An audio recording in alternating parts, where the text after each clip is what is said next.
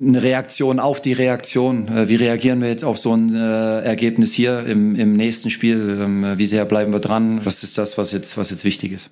So klingt ein Trainer, dessen Mannschaft in den letzten Wochen mehr Aufs und Abs hatte als eine Achterbahn im Phantasialand. Der Kantersieg vom BVB ist natürlich ein Thema heute bei uns. Außerdem erfahrt ihr, warum Taifun Korkut trotz der Klatsche gegen Leipzig weiter Trainer bleibt und warum die größte Kämpfernatur im Hause Foden nicht Englands Nationalspieler Phil, sondern seine Mutter ist. Das alles jetzt im Stammplatz. Ich bin André Albers. Stammplatz Dein täglicher Fußballstart in den Tag. Leute, ich habe richtig gute Laune nach diesem Fußballwochenende. Grund ist die zweite Liga. Erstens ist das Aufstiegsrennen da mega spannend. Es liegen nämlich genau sechs Punkte zwischen dem Tabellenführer und dem siebten. Ja, und zweitens heißt der Tabellenführer seit diesem Wochenende Werder Bremen. Es gab zwar am Samstag nur ein 1-1 im Heimspiel gegen Kellerkent Ingolstadt, also Otto-Rekord verpasst, aber die anderen oben haben auch nicht gewonnen und deshalb grüßt Werder jetzt von ganz oben. Und ich sehe mich ja schon in der nächsten Saison wieder beim Auswärtsspiel im Gästeblock des Signal Iduna Parks. Und wenn der voll ist, der Signal Iduna Park, dann versteht man sein eigenes Wort nicht. Entweder weil die eigene Mannschaft komplett abgefeiert wird oder weil man bei schlechten Leistungen der Dortmunder kurz vorm Tinnitus steht.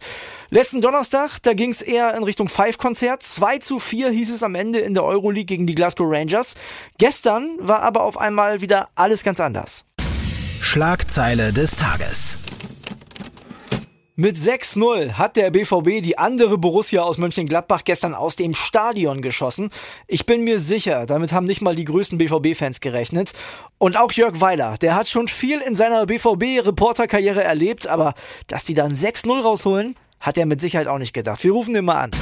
Anruf bei Weiler. Jörg, ein dickes Ausrufezeichen vom BVB, aber erstmal müssen wir über eine Szene sprechen, die nicht nur für alle BVB-Fans herzzerreißend war. Gio Reyna, der wurde nach einer halben Stunde ausgewechselt, unter Tränen, offensichtlich wieder verletzt und das bei seinem ersten Startelf-Einsatz seit August. Jörg, ich sag's dir ganz ehrlich, ich hatte richtig Gänsehaut vorm Fernseher, als ich das gesehen habe. Vor allem, wie aufgelöst der Junge war. Das tat mir richtig leid.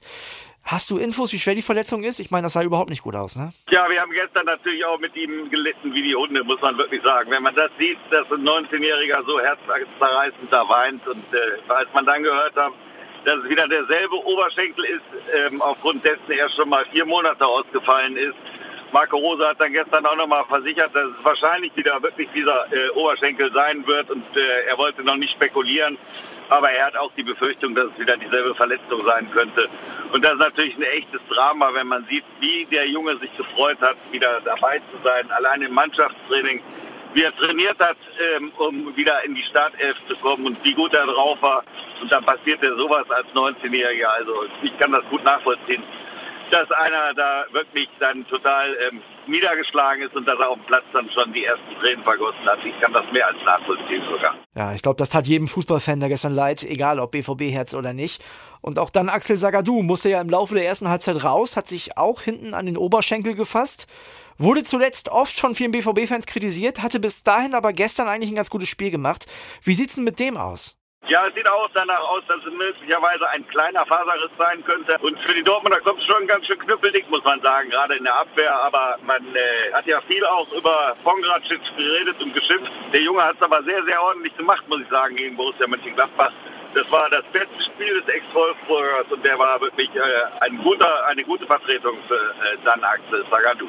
Da kommen wir mal zum Ergebnis. 6-0 klingt jetzt erstmal nach einer mega Ansage, aber wie verunsichert der BVB momentan ist, das hat man in der ersten Halbzeit meiner Meinung nach an zwei Situationen besonders gesehen. Die erste war nach etwas mehr als 20 Minuten. Da hat Mats Hummels einen Fehlpass gespielt und Gregor Kobel hat dem auf gut Deutsch den Hintern gerettet. Ja, und die zweite Situation, das war das 2-0 von Daniel Mahlen. Der steht da alleine vor Jan Sommer und zittert das Ding rein war sein erstes Tor im Jahr 2022. Zwei Situationen, die am Ende glücklich für den BVB ausgegangen sind. Hat das zuletzt vielleicht so ein bisschen gefehlt, also dieses Spielglück? Ja, kann man so sehen. Also was ich entscheidend fand, ist eben, dass man mit Gregor Kobel wirklich einen hervorragenden Torhüter jetzt in der Kiste hat, der einen auch mal das Spiel gewinnt. Und beim Mats Hummels da habe ich noch zu meinem Kollegen gesagt, scherzhaft, das war ein Playstation-Pass, den er da versucht hat. und der wäre wirklich fast schief gegangen. Also ausgerechnet Mats Hummels, muss man dann sagen, der ja dann den Finger in die Wunde gelegt hatte nach dem Aus gegen Glasgow. Der spielt so einen Pass. Und da war es dann Kobel, der mit einer super Parade ihn gerettet hat. Ja, und bei Daniel Mahlen kann man so sehen, dass er ihn reingezittert hat, aber dass er es überhaupt gemacht hat, war natürlich für die Dortmunder dann eine Art Dosenöffner in dieser Begegnung. Und danach lief es dann auch rund und wie im Rausch. Aber wenn man die 6-0 hört, dann denkt man ja, meine Güte, die haben die Gladbacher an die Wand gespielt und die sind so eingegangen wie die Primeln. Aber wenn man das Spiel wirklich mal über 90 Minuten live gesehen hat, dann muss man sagen, dass Dortmund in den entscheidenden Phasen auch verdammt viel Glück gehabt hat. Ja, in der zweiten Halbzeit, da lief es dann irgendwann, da hatte man sich so ein bisschen freigespielt. Marco Reus, zwei Tore, drei Vorlagen. So stellt man sich doch einen Kapitän in dieser Phase vor, oder? Ja, ich habe auch nochmal scherzhaft gesagt, also als Marco Rose muss ich mir in anderen Abführungen doch ganz schön verarscht vorkommen von so einer Mannschaft. Also ich weiß nicht, wie das immer geht, was die Dortmunder da treiben. Also das ist wirklich die größte Wundertüte der Liga. Mal spielen sie wirklich wie eine Schülermannschaft, lassen sich von Gegnern einseifen von dem man es nie irgendwie möglich gehalten hat, dass Borussia Dortmund gegen die verliert. Und dann liefern sie so Leistungen ab wie dieses 5 zu 1 gegen Freiburg oder jetzt das 6 zu 0 gegen Gladbach. Da kannst du als Trainer eigentlich nur bekloppt werden und sagen, wollen die Jungs sich wirklich verarschen. Yusufa Mukuku, der hat mal wieder länger gespielt und auch getroffen. Da haben sich viele BVB-Fans schon in den letzten Wochen gefragt, warum bringt der Rose den nicht mal länger? Was ist denn dein Eindruck? Ist er möglicherweise einfach auch noch nicht in der Lage, konstant auf diesem Niveau zu kicken? Also da muss ich den Marco Rose mal explizit in Schutz nehmen. Ich hätte ihn auch nicht gebracht, ganz ehrlich, aus folgendem Grund. Ähm, ein Yusufa Makoko war, glaube ich, 84 äh, Tage in dieser Saison schon verletzt. Und das waren immer Verletzungen, die ihn dann wirklich auch komplett aus dem Rhythmus gebracht haben. Und äh, in diesen muss er natürlich erstmal wieder reinkommen. Dann hat der Mukoko auch noch ein großes Problem, dass er im Moment als Nummer 9 ein wenig zu klein und ein wenig zu schmächtig ist. Also das ist alles andere nur kein echter Mittelstürmer. Und auf der 10, also auf seiner Lieblingsposition mit, da hat man natürlich ein Überangebot mit Reus, mit Trainer, mit allen anderen, dann eben mit Brandt. Und äh, deshalb ist es klar, dass so ein Mukoko nicht so viel Spielzeit äh, bekommt. Aber natürlich habe ich mich für den Jungen total gefreut, als er gestern dann dieses Tor erzielt hat. War noch eine ganz süße Szene dann als es den Vollelfmeter gab, Marco Reus hat ja dann Emre Can gnädigerweise den Vortritt gelassen. Das fand ich auch eine große Geste übrigens von Reus. Da hat gesagt, hat schießt du den Emre. Aber da war noch der Yusufa, der hätte den auch gerne geschossen und hat dann einmal auf den Ball gezeigt, aber da haben sie ihm den Stille nicht gegeben. Da hat er ganz enttäuscht weggeguckt. Das fand ich aber total süß, dass der Mukoko da wirklich den Elfmeter ausschießen wollte. Zeigt ja auch, dass er Selbstbewusstsein hat. Jörg, du bist ganz dicht dran in Dortmund, seit vielen Jahren BVB-Reporter. Was muss denn da passieren, damit die schnell wieder titelfähig sind? Also mit diesen Achterbahnleistungen wird es ja auf keinen Fall was. Ja, ich habe auch gesagt, also was Borussia Dortmund jetzt wirklich braucht, ist ein Umbruch nochmal und man muss jetzt gucken, gezielt gucken, wie man die Mannschaft verstärkt. Und da dürfen dann eben keine hochveranlagten Spieler mehr kommen, wo man weiß, die haben einen wankelmütigen Charakter, sondern echte sogenannte Mentalitätsspieler. Und die zu finden, ist jetzt die Aufgabe von Sebastian Kehl. Das ist natürlich total schwer. Und äh, ich habe ja schon mal gesagt, äh, unter Klopp ist das schon mal ganz toll gelungen damals. Da hat man dann wirklich nur solche Spieler geholt, die dann auch charakterstark auf dem Platz fahren.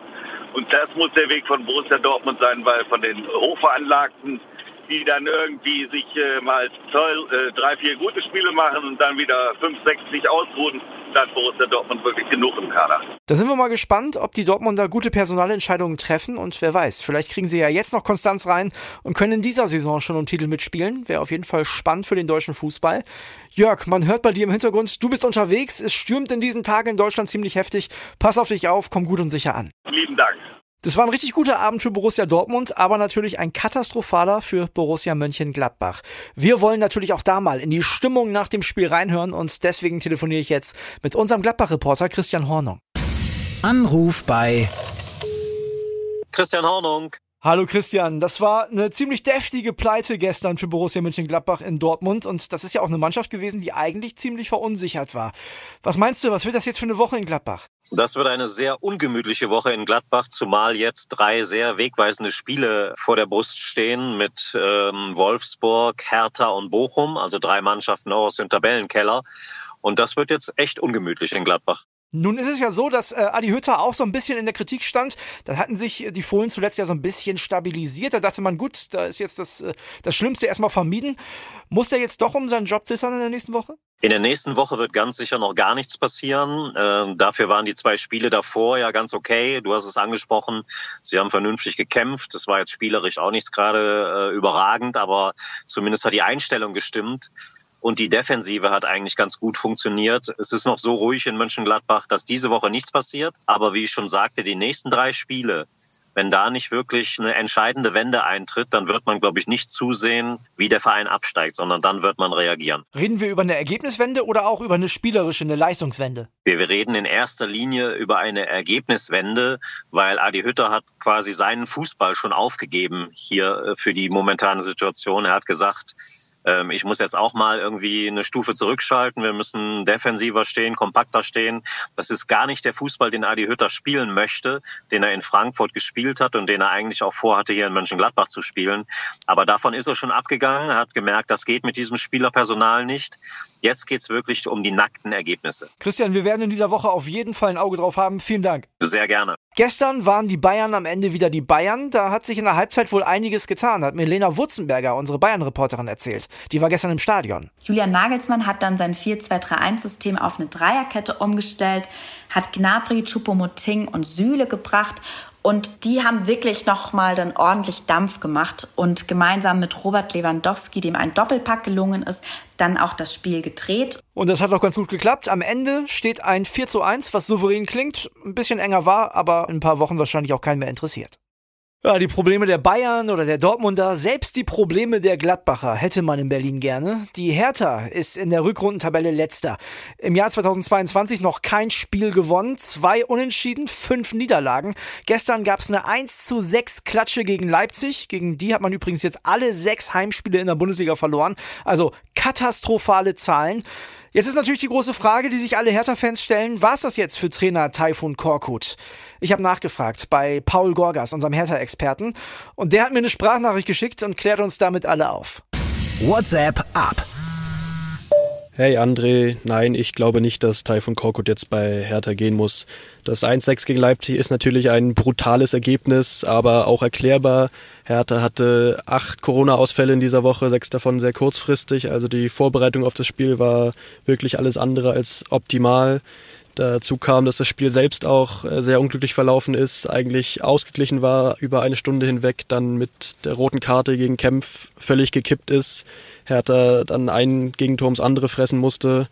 Und ich denke, all diese Umstände kann auch Sportgeschäftsführer Freddy Bobic einordnen und bewerten. Er hat nach dem Spiel sich so geäußert, dass er Taifun Korkut äh, attestiert hat, dass dieser sehr klar agiert, einen, einen Plan hat für diese Situation, nicht rumjammert über die Corona-Fälle zum Beispiel und eigentlich ein Trainer ist, wie man ihn sich in so einer Situation wünscht. Und auch Taifun Korkut gibt sich kämpferisch, sagt, wir lassen uns davon nicht umhauen. Deswegen gehe ich fest davon aus, dass er erstmal bleiben darf. Klar ist aber natürlich auch, wenn die Ergebnisse ausbleiben, wenn er weiter verlieren sollte, muss auch Bobic sich fragen, ob er nochmal reagieren muss und spätestens im Sommer könnte dann die, die Trennung von Taifun Korkut wohl beschlossene Sache sein. Also ich habe das Gefühl, das wird ein richtig heißer Abstiegskampf in dieser Saison.